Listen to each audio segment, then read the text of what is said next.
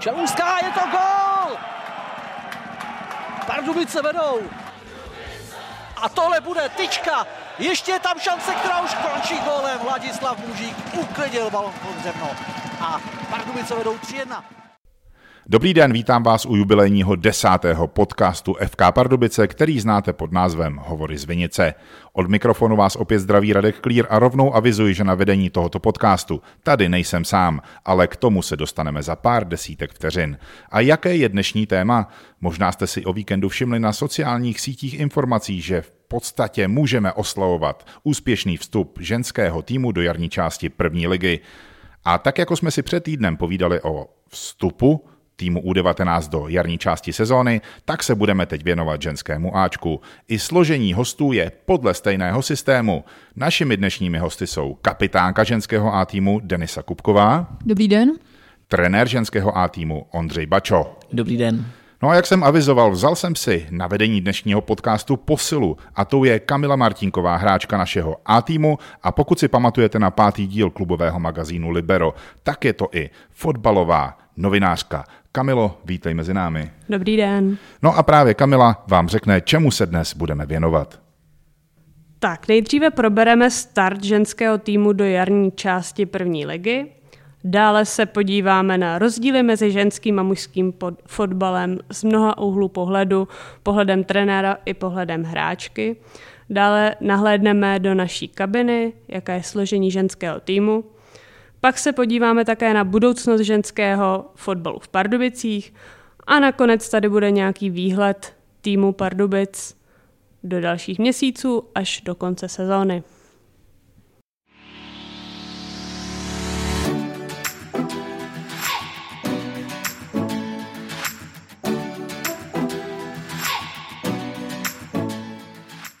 V další části našeho podcastu se, tak jak jsme avizovali, budeme věnovat startu ženského A týmu do jarní části sezóny. A trenér Ondřej Bačo by nám mohl říct, jak je spokojený s průběhem zimní přípravy. Tak přípravu můžeme hodnotit pozitivně. Holky zvládají individuální plán, soustředění i všechny tréninkové jednotky, které měly splnit. Takže po této stránce jsme spokojení. Bohužel nevylo, se nám zranění, takže uh, není to úplně stoprocentní, ale přípravu hodnotíme pozitivně. Kdy jste měli jasno o té sestavě pro zápas proti Liberci? Já si myslím, že to vykrystalizovalo po zápase se Sigmou Olmouc. Pokud by eh, někdo zvenku se koukal eh, na váš program, jak by si mu vysvětlil, v čem byl ten zápas proti Slovanu Liberec důležitý? Tak oba dva týmy byly na, na chvostu tabulky, měli jsme 6 bodů stejně jako Liberec horší skóre. My jsme možná šli do utkání trošku psychicky líp, protože jsme na podzim Liberec porazili. Nicméně poslední tým první ligy žen se stupuje a naším úkolem bylo se odpoutat od soupeře a jít na sedmou příčku v tabulce. A jak si před prvním zápasem spal? Tak já nejsem úplně tak klidný jako můj asistent pan Valenčík, který spí úplně v klidu, ale já jsem samozřejmě trošku nervózní byl, trošku víc se musím přiznat. Nedal jsem to hlavně najevo, doufám hlavně před holkama před zápasem a doufám, že psychickou pohodou, kterou jsem vyzařoval, jsem nějak dopomohl k třem bodům. Deniso, chtěl bych se tě zeptat, eh, váš tým strávil tři sezóny v druhé lize. Teď jste se vrátili mezi elitu a když by se směl ještě ohlédnout eh, na ten podzem, byl ten přechod horší nebo snadnější, než se očekávala? Tak určitě to bylo těžší, protože ta, ta výkonnost té první lize šla hodně nahoru, když se porovnáme s tím naším předchozím působením. Největší rozdíl vlastně mezi druhou první ligou je určitě v rychlosti, v rychlosti z práce s balonem a celkově ta vyspělost těch hráček je trošičku někde jinde. Jak jsi snášela zimní přípravu a jak tvoje spoluhráčky? Tak zimní příprava samozřejmě byla náročná. Nejnáročnější část toho byl individuální plán, který jsme, který jsme dostali, kde jsme měli jak nějaké běžecké, běžecké tréninky, tak i tréninky na posilování, švihadlo a podobně. Ale to bylo asi to nejhorší, co nás jakoby čekalo. Pak po návratu na hřiště už jsme šli do, do hodně fotbalových věcí, takže to už se samozřejmě kouše líp. I Kamile Martinkové se zeptám na tu náročnost zimní přípravy. Bylo to tak? No já jsem byla dva roky v podstatě mimo fotbal kvůli zranění, ale tak samozřejmě to nabírání ty fyzičky bylo těžký, ale zase bych řekla, že do té ligy nás to připravilo dobře, takže sice to bylo náročný, ale zase to snad ponese své ovoce. Denny trenér zmiňoval, jak ten zápas byl náročný A jak vy jste se na něj připravovali, nebo respektive jak jste se hecovali, protože bylo to důležitý, takže vystačili jste si jenom s pokřikem nebo něco navíc? Tak co se týče nějakého pokřiku a motivace, asi nebylo nic úplně speciálního. Všichni jsme dobře věděli, o co nám jde. Potře- potřebovali jsme nebo chtěli jsme vyhrát, aby jsme se ať už pozbudili do, do dalších bojů, tak se i odpoutali od toho na tabulky, jak už tady padlo. Takže každý tu svoji vnitřní motivaci měl asi svoji silnou dost na to, aby jsme uspěli a ne, nebylo moc jako potřeba ještě tomu přidávat něco navíc. Trenéři tě vyslali do boje na postu stopera a vedle tebe postavili Terku Vodvárkovou, pro kterou ten zápas byl premiérou v první lize. Jak to tvým pohledem zvládla? Já myslím, že Terka to zvládla velmi, velmi dobře, přestože byla nervózní, ať už, když už jsme se spolu o tom bavili, tak si moc nevěřila, takže jsme se jí snažili hodně podporovat. Eh, nebála se ani do těch hlaviček, které jsou pro ní obávaný, tak se to s tím poprala velmi dobře, takže za mě určitě jako velká pochvala a do budoucna si myslím, že máme hodně na čem stavět a může to být jen lepší a lepší. No a kdo byl na několika denní služební cestě a neví to, tak eh, ženský tým porazil Slovan Liberec v sobotu v Ohrazenicích 1-0 golem z 81. minuty. Eliška Dvořáková byla jeho autorem, vystřelila z pozavápna, krásně to tam zaplulo za hráčku soupeře nebo za brankářku soupeře. No a naše ženy opustili poslední příčku tabulky. Ondřej, s výsledkem určitě spokojenost, ale předvedenou hru by si okomentoval jak? Tak když jsem byl na hřišti, tak mě ta hra nepřipadla tak dobrá, ale na videu jsem tam viděl prvky, které po těch holkách chceme a ten posun ve hře proti podzimu byl velký. Takže i v podstatě po té herní stránce je spokojenost. Za mě jsme měli v prvním počase dvě, tři golovky, které jsme měli proměnit a byl by to určitě klidnější zápas, ale já pevně věřím, že holky, které nedali gol v tomto zápase, tak se prosadí teďka hnedka v Plzni. Deniso, oslavy byly eh, jaké? Tradiční nebo velké nebo jenom pokřik? Jak to proběhlo? Že oslavy moc jako nebyly, přece jenom pro nás to byl jako jeden první krůček k tomu, aby jsme zachránili tu soutěž, takže oslavy budou až na konci, až to je úspěšně všechno za námi. Trenére, co znamená ta výhra pro další dění v tabulce, i co se týká třeba vaší motivace pro další zápasy?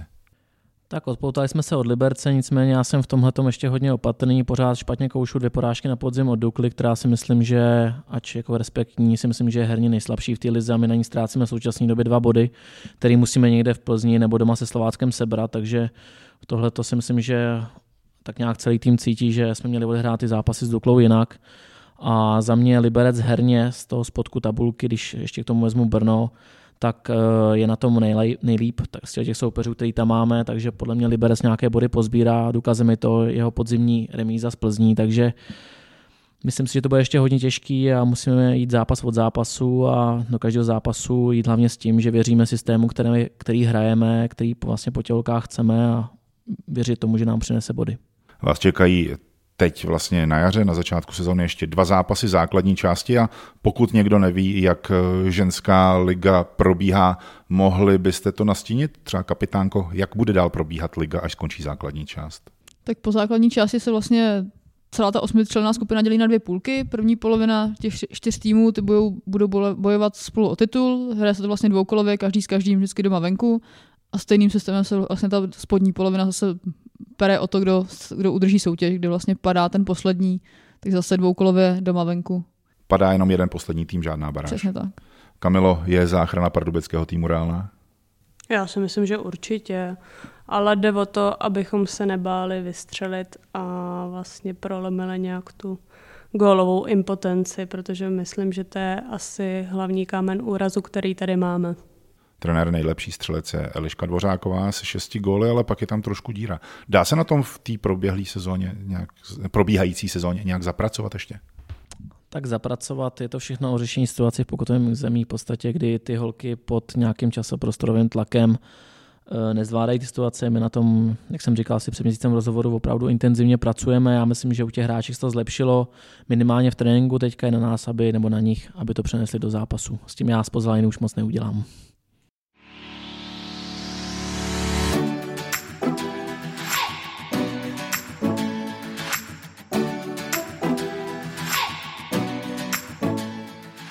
A v další části podcastu se podíváme na rozdíly mezi mužským a ženským fotbalem. Ta první otázka bude směřovat na trenéra Ondřeje Bača. Trenére, jak se seběhlo, že jste se vlastně od chlapeckých kategorií dostal do ženské kategorie? Tak v té trenéřině to je pořád stejně nějaká nabídka. Vždycky trenér musí zvážit, jestli eh, je to pro ně zajímavý, jestli o tom něčem posune. U mě se šlo to, že to bylo lákavý, ať už dospělý fotbal, protože jsem dospělou kategorii předtím nikdy nedělal a druhá věc byla teda ženský fotbal první liga, což samozřejmě pro mě bylo hodně lákavé. A trošku mi nalákali předsedkyně klubu eh, Eva Šmeralová, která samozřejmě má blízko k reprezentaci a nějaká ta vidina do budoucna, nějak se motat kolem reprezentace, když to řeknu takhle, tak, tak byla pro mě velmi lákavá. A teď, když vemete zpětně, třeba někteří lidé si ženský fotbal dobírají, slýchával jste předtím nějaké předsudky směrem k tomu ženskému fotbalu a vlastně teď zpětně můžete říct, že ty předsudky byly milné? Předsudků bylo hodně.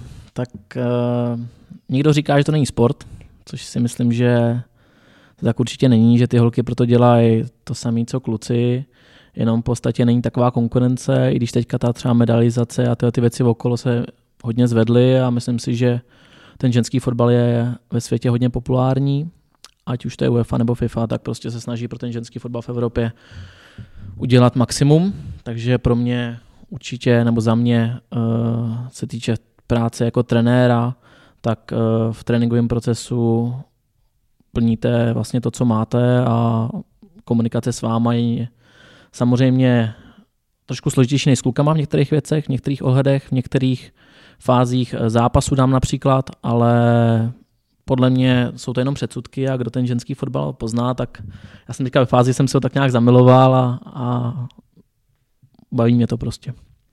A teď, kdybyste měl vybrat jednu jedinou věc, která se vám na tom ženském fotbalu líbí, tak která by to konkrétně byla? Já říkám, že když už mě se nepojede trénink, nepojede se zápas, prohraje se, tak aspoň člověk si z toho vezme takovou tu takovou tu ženskost, no, že se člověk podívá, že aspoň se podívá na, na to, že tam běhají holky po hřišti, baví je to a, a já si vždycky říkám, že ty holky to v podstatě dělají zadarmo a musí je to bavit a tím, že v úterý po tom zápase sobotním přijdou na ten trénink, tak je to prostě baví a, a chtějí, chtějí prostě dál pracovat a zlepšovat se a pomoct tomu týmu. A která věc na ženském fotbalu se ti nelíbí a proč právě rozhodčí? tak kapitola rozhodčí v ženském fotbale, já jakož jsem aktivní rozhodčí ještě pořád a dřív jsem pískal vyšší soutěže, tak vím, že ta konkurence tam není skoro žádná u těch, u těch ženských a podle toho taky na hřiště vypadá. Myslím si, že dám příklad zápas teďka s Libercem, kde nás píská 20-letá rozhodčí, která prostě nemá zkušenosti a je to klíčový zápas pro oba kluby a na tom příště ta nervozita z ní byla cítit a z mýho hlediska jakoby uh, spousta taktických chyb, ten zápas si nechala jakoby zbytečně utíct někam, kam nemusela, ale je to nějaký vývoj, nějaká práce a my to ty rozhodčí mají těžký v dnešní době, ale, ale prostě si myslím, že na tyhle ty zápasy klíčový o sestup nebo o titul, dám příklad, by měly být určitě delegovaný ty nejlepší rozhodčí, který tady v republice máme. Tak a teď bych se ještě zeptala, jestli celkově v ženském fotbale si myslíte, že rozhodují více standardní situace než u mužů? Tak ze začátku jsem si to nemyslel, nicméně na standardních situacích jsme začali hodně pracovat a nese nám to jakoby ovoce, no, že v podstatě uh, musí se být asi důslednější než u kluků při nácviku standardních situací a potom si myslím, že docílit toho gólu je v podstatě jednodušší než u kluků, protože když to ty holky mají nacvičený a opravdu to dodržují a jsou, celá jednáctka je soustředěná to, co mají dělat, tak, tak proto je to asi důležitější než u těch kluků no, a padá z toho víc gólů. Tak dobře, já se teď zase obrátím na Denisu Kupkovou, kapitánku A týmu. A kdy jsi zjistila, že chceš vlastně hrát fotbal, že se mu chceš věnovat a odkud vedou tvoje první fotbalové kroky, kde jsi začínala? Tak začínala jsem klasicky s klukama na vesnici, kde vlastně mě k fotbalu přivedli v podstatě spolužáci. Přišla jsem s nimi na, na první tréninky, pak se to nějak už ukoulilo na registraci, že jsem s nimi začala hrát, takže začínala jsem teda s klukama. Pak v nějakých 15, když už to pak s klukama jakoby nejde ty soutěže hrát, tak jsem přestoupila do Chocně, což byl menší klub, který hrál v tu chvíli třetí ligu. Takže to byly první zkušenosti v tom ženském fotbale s dospělýma, tam žádný juniorky, nic takového nebylo. Pak jsem chvilkama eh, byla na střídavý start v Hradci Králové, který hrál první ligu v tu chvíli. A pak se mi ozval pan Šmeral, trenér tady Pardubic vlastně, a už to nějakých pět, šest let, co jsem tady v Pardubicích. A... Tak to je to vlastně doteď. Tak a celkově, když řekneš někomu známému nebo novému člověku, že hraješ fotbal, Mm, jaká je tam reakce? Je to údiv nebo jak se lidé k tomu staví? Tak dřív to bylo určitě ve většině takový jako překvapení, jako je, holky hrajou fotbal, většina lidí to moc neznala, pak se spíš divila, jestli že vůbec jsou nějaký ženský fotbalový kluby, vůbec nic jim to jako neříkalo. Dneska si myslím, že ta situace už je jiná. I takhle třeba v práci s kolegou, když se bavím nebo tak, tak už spíš jsou třeba i zvědaví, jak to vůbec funguje, co, co tam je vlastně jako právě jinýho, jestli hrajeme 45 minut stejně jako chlapy, jestli máme stejný pravidla a podobně. Takže už, už to je spíš taková zvědavost, že o tom sice moc nevědí, ale jsou zvědaví, jak to vůbec jako funguje celý. No. A když jsme teda, teda u toho, když to poslouchají teď naši uh, fanoušci, ten podcast, hraje se stejná minutáž nebo? Minutáž je stejná, pravidla jsou podstatě taky úplně stejný, takže tam v rozdíl v tomhle tomu vůbec žádný není. No. A setkal ses někdy třeba s nějakým nepochopením v rámci toho, že hraješ fotbal?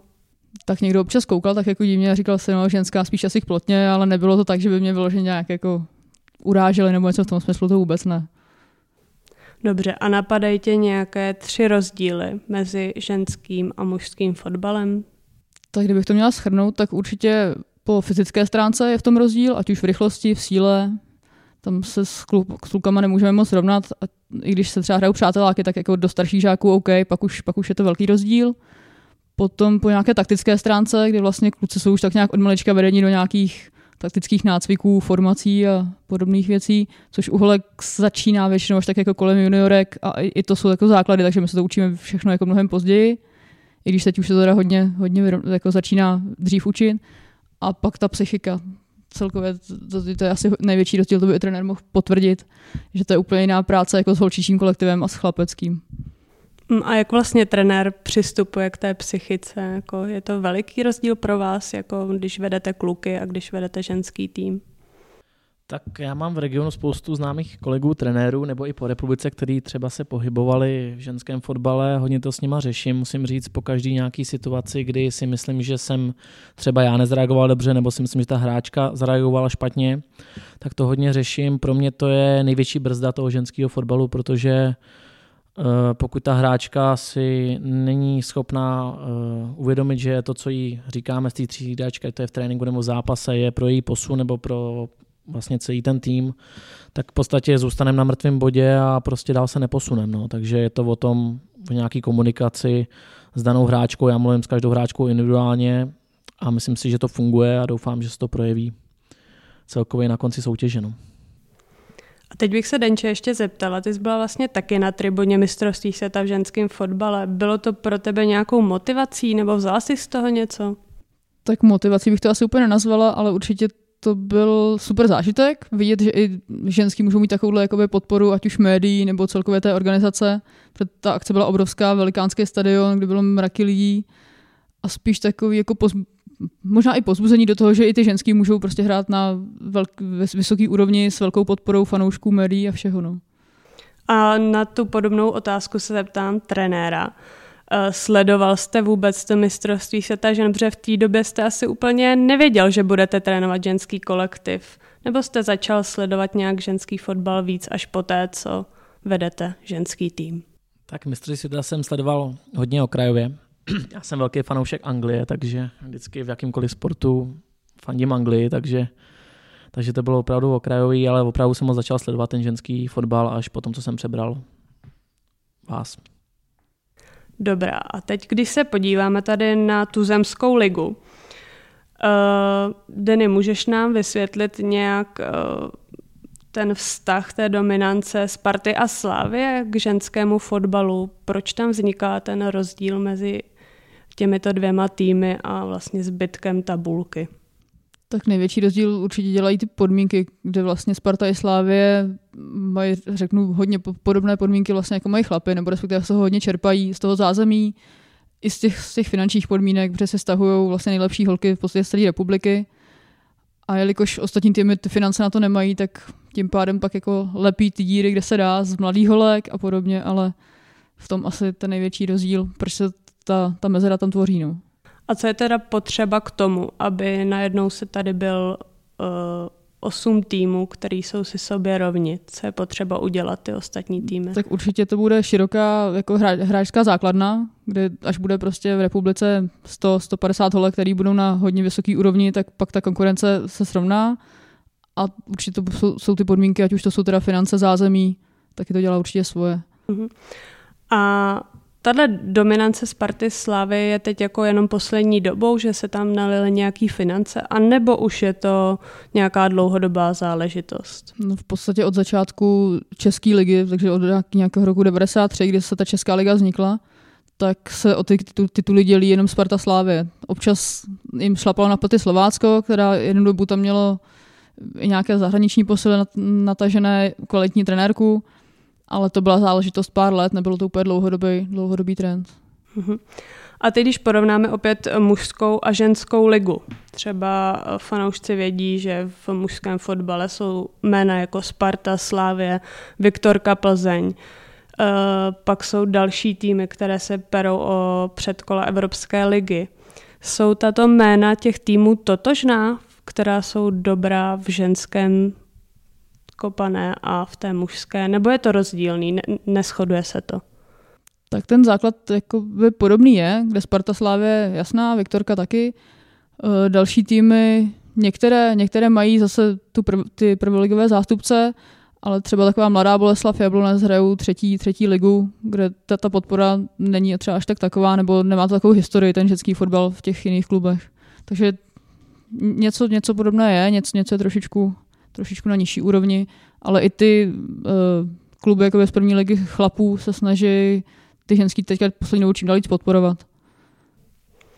No a vlastně poslední otázka. Myslíš si, že je lepší, když hráčka vyrůstá v čistě ženském kolektivu, když už třeba od mladších žákyň vyrůstá v týmu, kde jsou ženy, anebo je dobré i vyrůstat po boku chlapců, kde vlastně ty holky můžou hrát do nějakých 15 let? Za mě jednoznačně mezi, mezi chlapci, jelikož tam ty holky mají mnohem jako eh, těžší měřítko pro ten úspěch. Nemůžou být jako jenom průměrný, ale až nadprůměrný pro to, aby, aby vůbec vynikly, aby se nějak, nějakým způsobem zapojili do toho týmu určitě tím pádem mm, mají zkušenosti, jakoby, že se víc obouchají, jsou v tom kolektivu se nenechají jen tak jako vláčet, ale musí být jakoby výraznější, no. Takže to určitě nechá jako nebo mm, lepší zkušenosti pro ně do budoucna.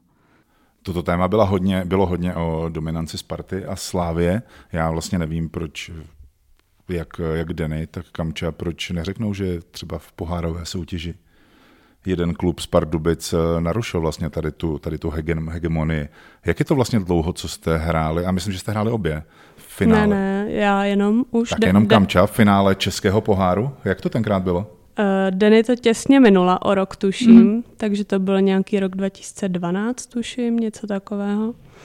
No a vlastně bylo to absolutně jednoduchý. My jsme hráli uh, první zápas se Sláví a většinou ten pohár vypadá v českém prostředí tak, že vlastně z jedné strany pavouka jde Sparta, z druhé Slávie a potkají se na konci. Občas teda to tam narušovalo to Slovácko, když se zadařilo. No a jednou se stalo to, že Slávie nás neskutečně podcenila, poslala na nás juniorku a už jsem myslel, že půjdeme do penalt a zápas byl jedna jedna a rázem jsme se ustřelili a skončilo to 2-1 pro nás a my jsme vlastně pak jeli do Plzně do Štruncových sadů eh, na finále proti Spartě, kde jsme teda dostali kopu gólů, ale vlastně to už nám bylo v podstatě jedno, protože to už jenom to, že jsme se dostali do toho finále, pro nás byl velký úspěch. No a trenér, když jsme tady mluvili o té dominance Sparty, nechci se ptát, kdy Spartu doženeme a předeženeme, ale chci se zeptat, byť je to možná třeba otázka spíš pro, pro Kamila Kozáka, registrujete jako trenéři, ty o tom určitě budeš vědět, třeba zájem eh, Slávě nebo Sparty o některé naše, naše hráčky? Protože v juniorce se teď pohybujeme v první polovině tabulky a jsou tam kvalitní fotbalistky. Tak já když to řeknu takhle, práce Kamila Kozáka je pro klub klíčová. Těch hráček kvalitních e, máme hodně v juniorce, ať už to jsou juniorce ve starších žákyních. Setkáváme se hodně s tím, že e, jsou hráčky v juniorce oslovány do Sparty, do Slávy, což je v podstatě e, výborný vysvědčení pro trenéry, který vedli ty hráčky v mladších kategoriích, což je jakoby na jednu stranu si myslím výborná věc, ale na druhou stranu, já když se podívám tady, kolik hráček, nebo jsem si nechal spočítat, kolik hráček odešlo do Sparty, do Slávy, ať už to je jenom nejen od nás, ať to je z Plzně, ze Slovácka, z Brna, a pak uh, se uplatnili v té Spartě Slávy v tom A týmu, tak jich je hrozně málo. Pro mě třeba to bude znít, znít tvrdě, ale v podstatě, aby 16-letá holka, která, dám příklad, je s chrudimi a Eh, je v prváku někde na škole, tady v Pardubicích a aby šla do druháku do Prahy na tři roky a tam hrála v juniorce dobrý, tak by třeba vyhrála titul se Spartou se Slávy. Já si myslím, že teďka jsme v juniorce Slávy třeba porazili a nebylo to jenom tím, že jsme je náhodně porazili v neděli, ale že to bylo i podpoření kvalitní hrou a aby tam šla prostě v 16 do Prahy na tři roky a pak v podstatě do Ačka do, se nedostala, ani do Sparty, ani do Slávie, tak je zajímavější ta forma, že by u nás už, jak se teďka děje, v 17 letech naskočí do první ligy, co se tam nestane, nabré zkušenosti a ty hráčky jsou zajímavější i pro reprezentační trenéry a proto máme tolik hráček v reprezentaci.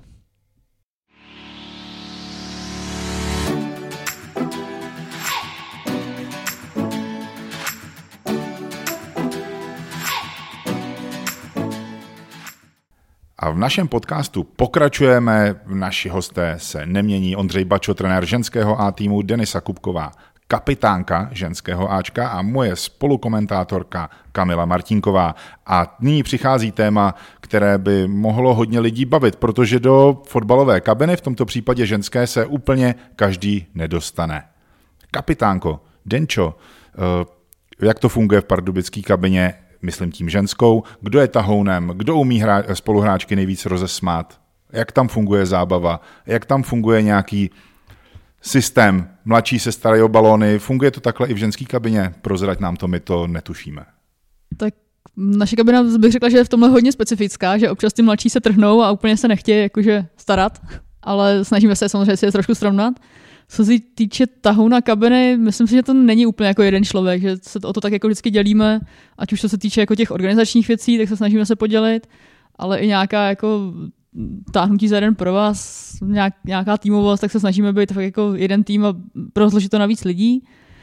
A třeba když, když vezmu nějakého baviče a ten, kdo se stará o zábavu, tak u nás bych asi vyzvedla golmanky, což jsou takové největší showmenky, které si ze sebe umí udělat srandu a umí trošku vytáhnout tu lepší náladu, když je potřeba ale myslím, že nikdo není takový, že by se ze sebe nechtěl dělat srandu, že když už ta dobrá nálada je, tak, tak jí mají všichni. A když je potřeba vzít eh, to z té přísnější stránky, kdo to dělá? Kapitánka? No, měla bych, i když je to dost těžký. ale zatím si myslím, že to jako ne, nebylo úplně nějak jako extrémně nutný, no, že občas houknul trenér trošku víc, ale Myslím, že z holky zatím, když je potřeba, tak sekají latinu, no, když už vědí, že potřebujeme. Jste až poměrně nedávno zavedli funkci pokladníka. Kdo to je a jak tohle funguje? No pokladníkem byla Terka Prokupková, která teďka teda v zimě skončila, takže teďka momentálně hledáme náhradu. Nějaký pokutovník jsme si, jsme si sepsali, všichni s tím souhlasili a vlastně podzimní část sezóny jsme pak díky tomu mohli oslavit na bowlingu.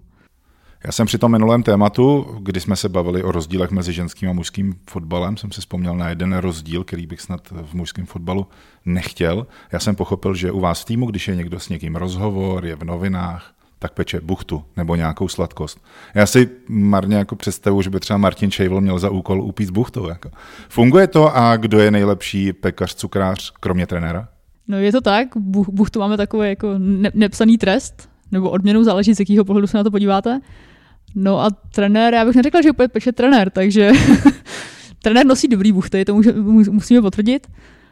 A nevybavuju se teďka, že by někdo vyloženě jako, přek, jako se nějak překonával v tom pečení.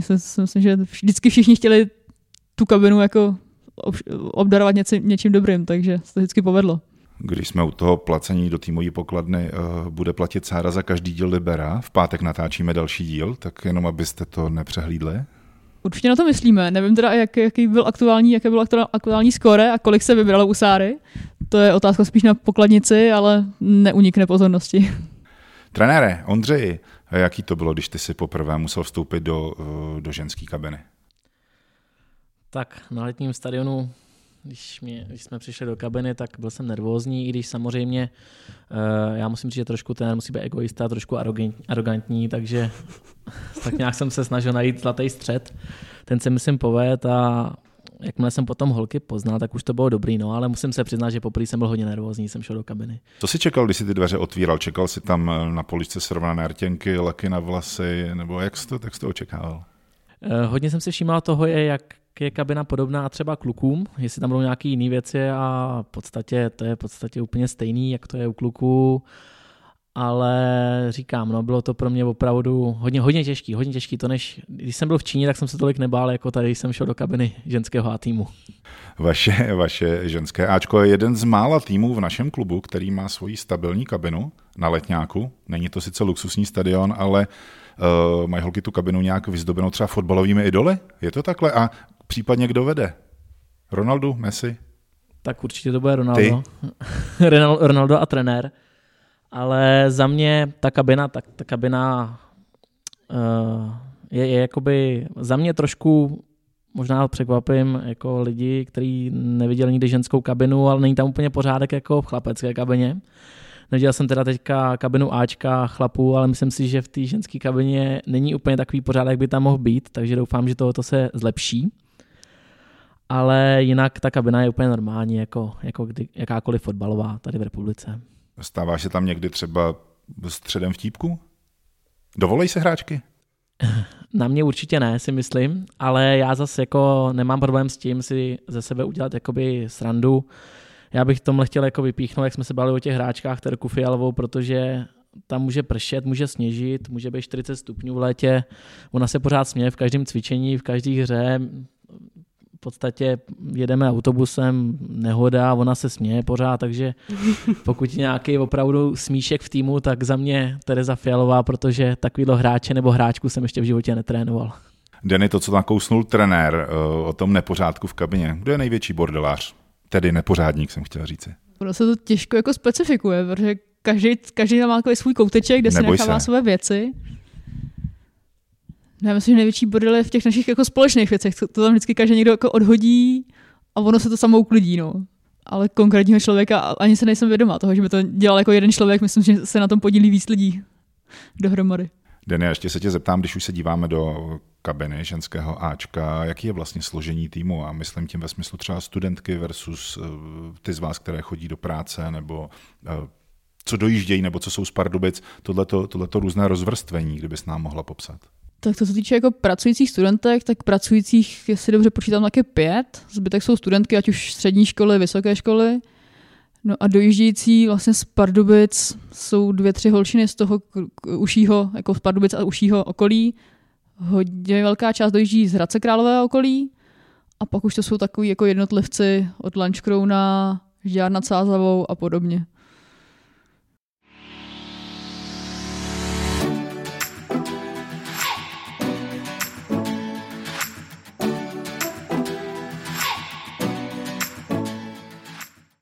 A naším dalším tématem bude budoucnost ženského fotbalu v Pardubicích. A tady bych se opět zeptala trenéra. Jestli je tohle pro vás nějaká přestupní stanice do velkého fotbalu, nebo jak dlouho plánujete tady setrvat? Tak ten má vždycky nějaký cíl, který, s kterým jde do toho angažmá. Za mě uh, jestli jakoby, není to určitě krátkodobá věc tady. Já bych chtěl, aby ten klub se jakoby stabilizoval, aby jsme hráli v klidu jakoby střed tabulky. V podstatě, když to řeknu těch žen, od přes příštího roku si myslím, že třetí místo jde dokonce do evropských pohárů. A když jsem viděl vlastně ten rozdíl mezi třetím až osmým týmem v té tabulce, tak ten rozdíl není tak velký a myslím si, že bychom mohli do budoucna i pomýšlet na takovéhle příčky v té lize, takže pro mě určité motivace ten tým vytáhnout co, na co nejvyšší příčky v první lize a samozřejmě nějaká komunikace a celkově spolupráce v tom klubu. Já se snažím hodně koukat i na mládežnický celky, to je juniorka, žen, eh, žákyně, mladší, starší, viděl jsem i přípravky v akci, takže hodně komunikaci se všema trenérama a pomoct i tím, jakoby těm trenérům, tak nějak jak víc tréninky, poradit se s nima i o tom, co je dobře, co je špatně, ale je to i vzájemný, i z druhé strany samozřejmě od nich si vzít nějaké věci a posouvat se dál. A když teda se řeší uh, ta juniorka vlastně, že to sledujete, uh, jak funguje spolupráce mezi vámi a Kamilem Kozákem, šéf trenérem mládeže? Tak když neberu vedení, tak si myslím, že uh, my s Kamilem v podstatě jako tak nějak se snažíme uh, výst, výst celý ten klub, tu ženskou sekci jako po té sportovní stránce, kdy hodně diskutujeme ať už to je chování hráček, samozřejmě zrovna u těch juniorek, když jsme teda, tak tam v podstatě ta puberta, ta v té hlavě se občas něco něco u, vyrobí ze dne na den, takže opravdu i hráčky, kteří jsou v repre, tak prostě je potřeba s nima pořád pracovat, ať to je motivace ode mě nebo od toho Kamila Kozáka, který s nima samozřejmě si vidí častěji než já. Teďka jsme měli i debatu se staršíma žákyněma v podstatě, že tady chceme od léta zakládat B tým, takže v podstatě, že ty hráčky budou mít vytížení, ať to jsou juniorky nebo ženy a v podstatě děláme všechno pro to, aby jsme se posunuli co nejvíce jakoby jako klub nahoru a přiblížili se právě Spartě Slávy. A teď bude další otázka směřovat na Denču. Vlastně ty, tady jsme zmiňovali, že si v sobotu nastupovala po boku mladé Terky Odvárkové, ale celkově bych chtěla vidět tvůj pohled na hráčky juniorky, vlastně, které přicházejí do A týmu. Jak jsou na tom kvalitativně? Tak holky z juniorky jsou určitě šikovný, fotbalově se jim toho moc vytknout nedá, ale co, co je takový největší skok, tak je určitě tvrdost, kdy nejsou zvyklí moc hrát soubojově, takže ten první půl rok většinou bývá o tom, že se zvykají na soubojový fotbal, který je mnohem tvrdší a potřebují se tak nějak jako obouchat. Trenér mluvil o tom, že se bude zakládat Bčko, jestli jsem to dobře pochopil, v ženské kategorii. A já jsem tady měl na podcastu pana Zajíce, šéf trenéra eh, chlapecké mládeže, a já jsem se optal, kdy Eh, a to je možná otázka i pro Deny, kdy je největší úbytek od fotbalistů? On říkal, že zhruba v tom věku toho, toho mladšího dorostu, že kluci, kluci chytají jiné zájmy a tak. Eh, jak tohle to funguje, funguje u žen, protože komunikuješ právě i s těma týmama juniorek. Sám si říkal, že eh, Terka Prokupková teďka vlastně z ničeho nic skončila. Jak tohle to je uhlek, kdy, kdy bývá ten největší odpad nebo odklon od fotbalu? Tak co já můžu říct za půl roku v ženském fotbale, tak samozřejmě věc toho mladšího dorostu, kdy v té hlavě v podstatě se najdou jiný záleby, většinou přichází první vztahy a je to složitý pro, pro ty holky, ale samozřejmě potom tím, že třeba teďka jsme, když jste jmenovali Terku Prokupkovou, jsme v první lize, ona si v hlavě zhodnotila, že v podstatě výkonnostně na tu první ligu nemá a nemá kde v podstatě hrát, tak ona na půl roku skončí a myslí si, že v létě do toho naskočí jakoby sama bez nějakého tréninku, což samozřejmě nejde a ten úbytek těch hráček si myslím, že těch ženách je potom takhle velký ve všech klubech a je s tím problém ve všech klubech, protože prostě hráčka, která na to nemá, aby trénovala třikrát, čtyřikrát týdně, pak jela na Slovácko vlastně tři hodiny, tři hodiny zpátky, hrála tam 10 minut, tak samozřejmě to pro ní v hlavě složitý, ještě do toho nějaká vysoká škola, Uh, musíme to respektovat, ale není to úplně asi nejlepší věc, uh, jak s tím, jak s fotbalem jakoby skončit. No. Nevím, jestli je to úplně argument pro to končit s fotbalem. No. Co si musí ale každá hráčka hlavě srovnat sama. A jenom otázka, protože mě to bude zajímat a určitě i naše posluchače, eh, do jaké úrovně soutěže by měl naskočit ten B tým? Tak naším cílem je, aby to byla ČFL, třetí liga. Eh, ten tým by měl být v podstatě tvořen eh, hráčkama, který se nevejdou do kádru ženského A týmu, plus by měl být doplňovan hráčkama juniorky, jelikož příští rok máme hodně juniorek přijde nám hodně z žákyň a ten kádr, ta osa toho týmu junior, která tam je teďka vlastně zůstává, takže těch hráček bude hodně a pro nás je úkolem, aby ty všechny hráčky tady v klubu měly herní vytížení. Naklonuješ se ty nebo Kamil Kozák, nebo přijde úplně nový trenér? Tak chceme dát větší jakoby, možnost trénovat mému asistentovi panu Valenčikovi, plus ještě jednoho trenéra k nám samozřejmě scháníme. Je to vymyšlený tak, že tréninkový proces povedu dále já u těch žen, u juniore Kamil Kozák a v podstatě eh, ta osa půjde z, jakoby z kádru Ačka, respektive ty hráči, kteří jsou na lavičce Ačka, budou hrát za ten B tým a juniorky, které nebudou nominovány na zápas juniorské ligy, budou hrát za B tým ČFL.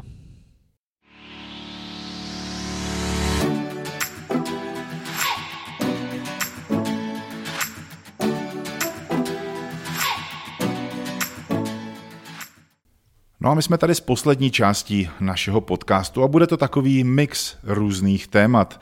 A hned první otázku mám vlastně na obě naše fotbalistky, protože Denisa Kupková, kapitánka A týmu, i Kamila Martinková, hráčka našeho Ačka a navíc, jak jsem říkal, fotbalová novinářka, budou na tu otázku nejlépe vidět odpovědi, odpověď. Prosazují si české hráčky i v zahraničí a jestli máte nějaké příklady, jak se dámy o to poperete o tu otázku?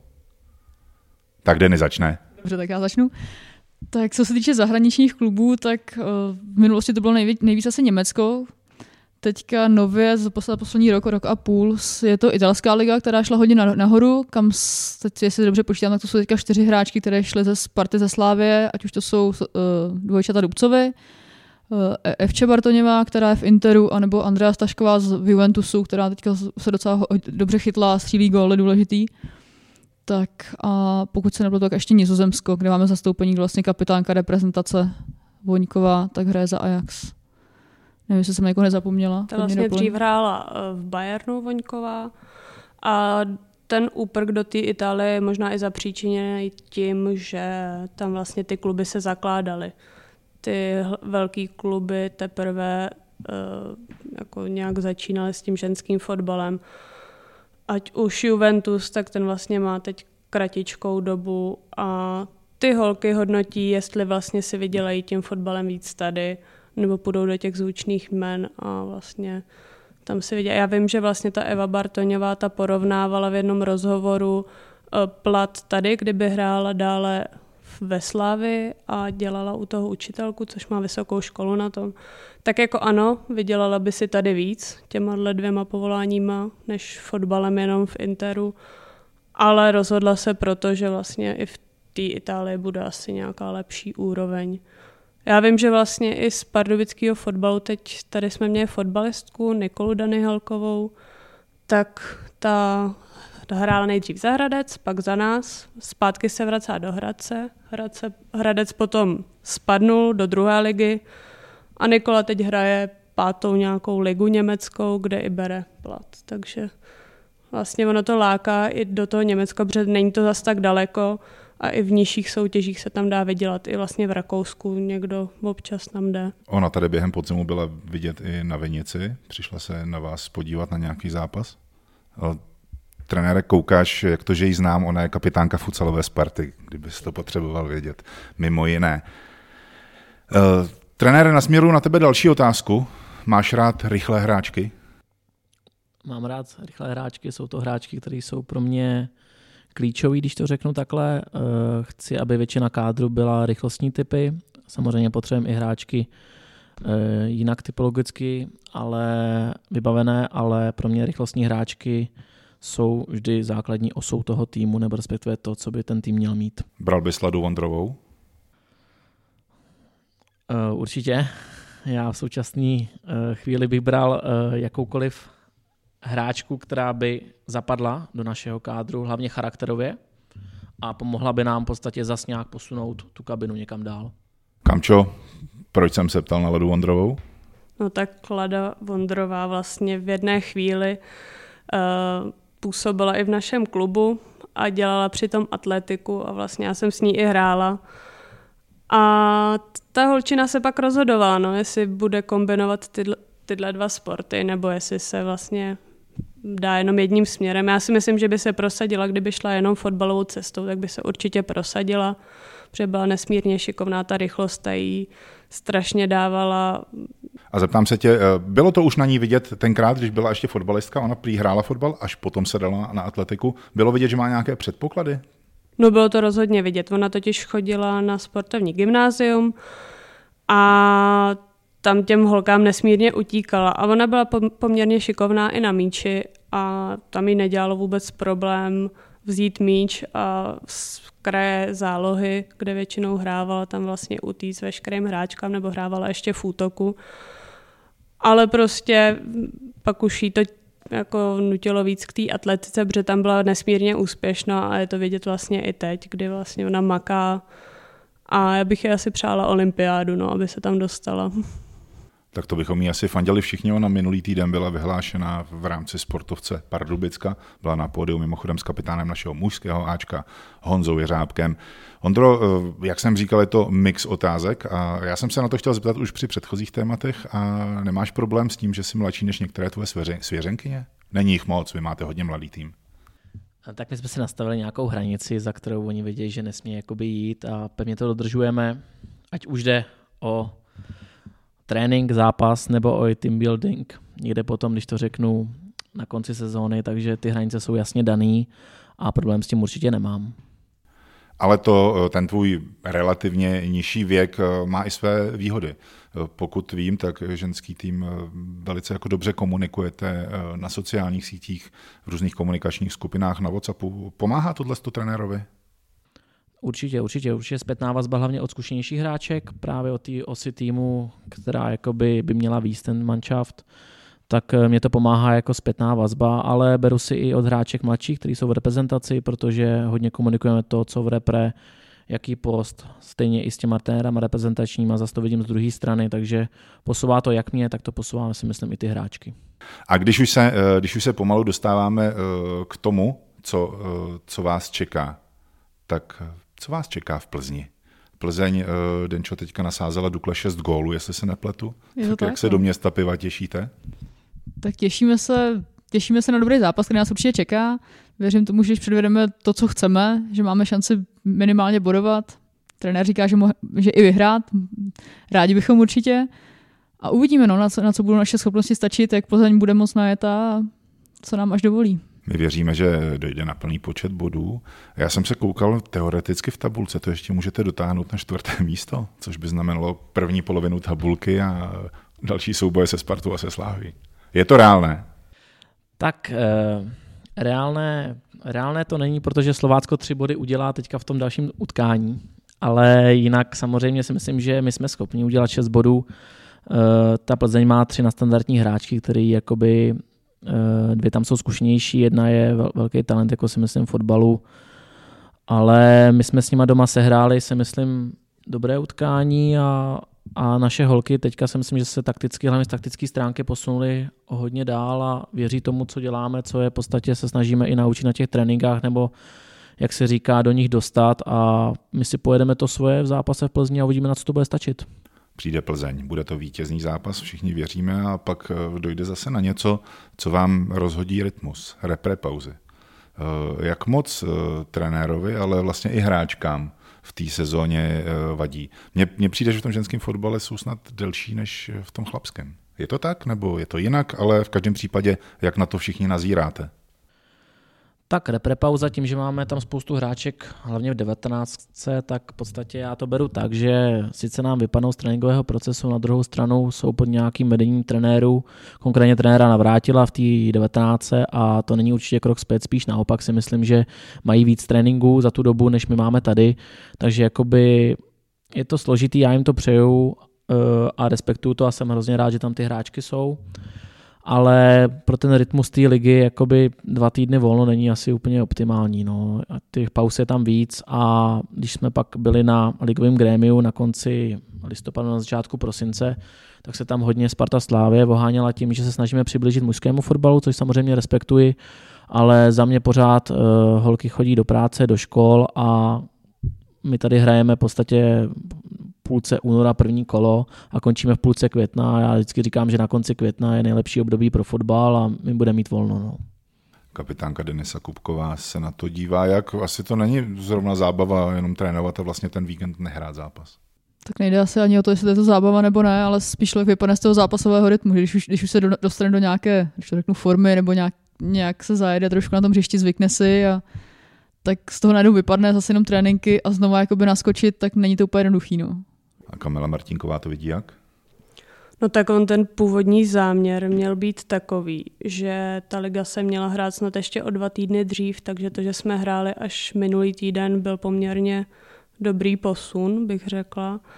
Ale jako jestli, jestli zahrát dva týdny, pak mít opět jako dva týdny volno, tak to je Není to úplně optimální pro ten tým jako takový, ale je jasný, že vlastně se musí ta, ta repre tam jezdit, ty mladý hráčky u 17 musí jezdit na ty turné, u 19 taky. Vlastně už by to byl krok zpět, jestli chceme, aby naše týmy hrály pohárová utkání v lize mistrů, případně nějaké budoucí evropské lize, aby jsme byli konkurenceschopní, tak tu reprezentaci tam musíme jako podporovat a musíme se vypořádat s tou pauzou. No. Děkuji moc a až odehráme zápas v Plzni a skončí reprezentační přestávka, tak se pardubické fotbalistky vrátí zpátky domů. Budete hrát dokonce tady na Vinici a soupeřem bude Slovácko, takže na závěr, kdybyste měli fanoušky fotbalu, nejenom toho ženského, pozvat na ten zápas proti Slovácku, jak by ta pozvánka zněla, trenér Ondřej Bačo řekne co? Tak určitě bych je pozval na kvalitní manšaft, který atakuje třetí příčku v republice a myslím si, že my jsme převedli eh, na Slovácku velmi dobrý výkon, takže uvidí fotbal právě hodně rychlostní fotbal, nahoru dolů si myslím, hodně šancí a myslím si, že padne hodně branek z obou stran. Kapitánka Denisa Kupková, pozve jak? Tak já myslím, že za kabinu můžu jenom slíbit, že na tom příště necháme, co bude v našich silách a fanoušci se určitě mají na co těšit. A Kamila Martinková, které děkuji za to, že mi pomohla provázet vás tímto pořadem, tak ta by pozvala na zápas proti Slovácku. Jakým způsobem? Tak když tak tam budu na lavičce, no, tak si se mnou můžou fanoušci třeba popovídat, nebo já nevím. No tak určitě se na tebe těšíme v jakékoliv roli. To byl podcast věnovaný ženskému A týmu, protože ženskému fotbalu jako celku a systému fotbalist, výchovy fotbalistek v Pardubicích se budeme věnovat ještě zvlášť. Já děkuji, že jste náš podcast poslouchali. Připomínám, že všechny dosavadní podcasty a tenhle je jubilejní desátý můžete najít na našem klubovém webu na adrese fkpardubice.cz lomeno podcast. Takže díky, že jste nás poslouchali. Děkuji našim hostům za to, že mezi nás přišli. Naschledanou. Naschledanou. Naschledanou. Naschledanou.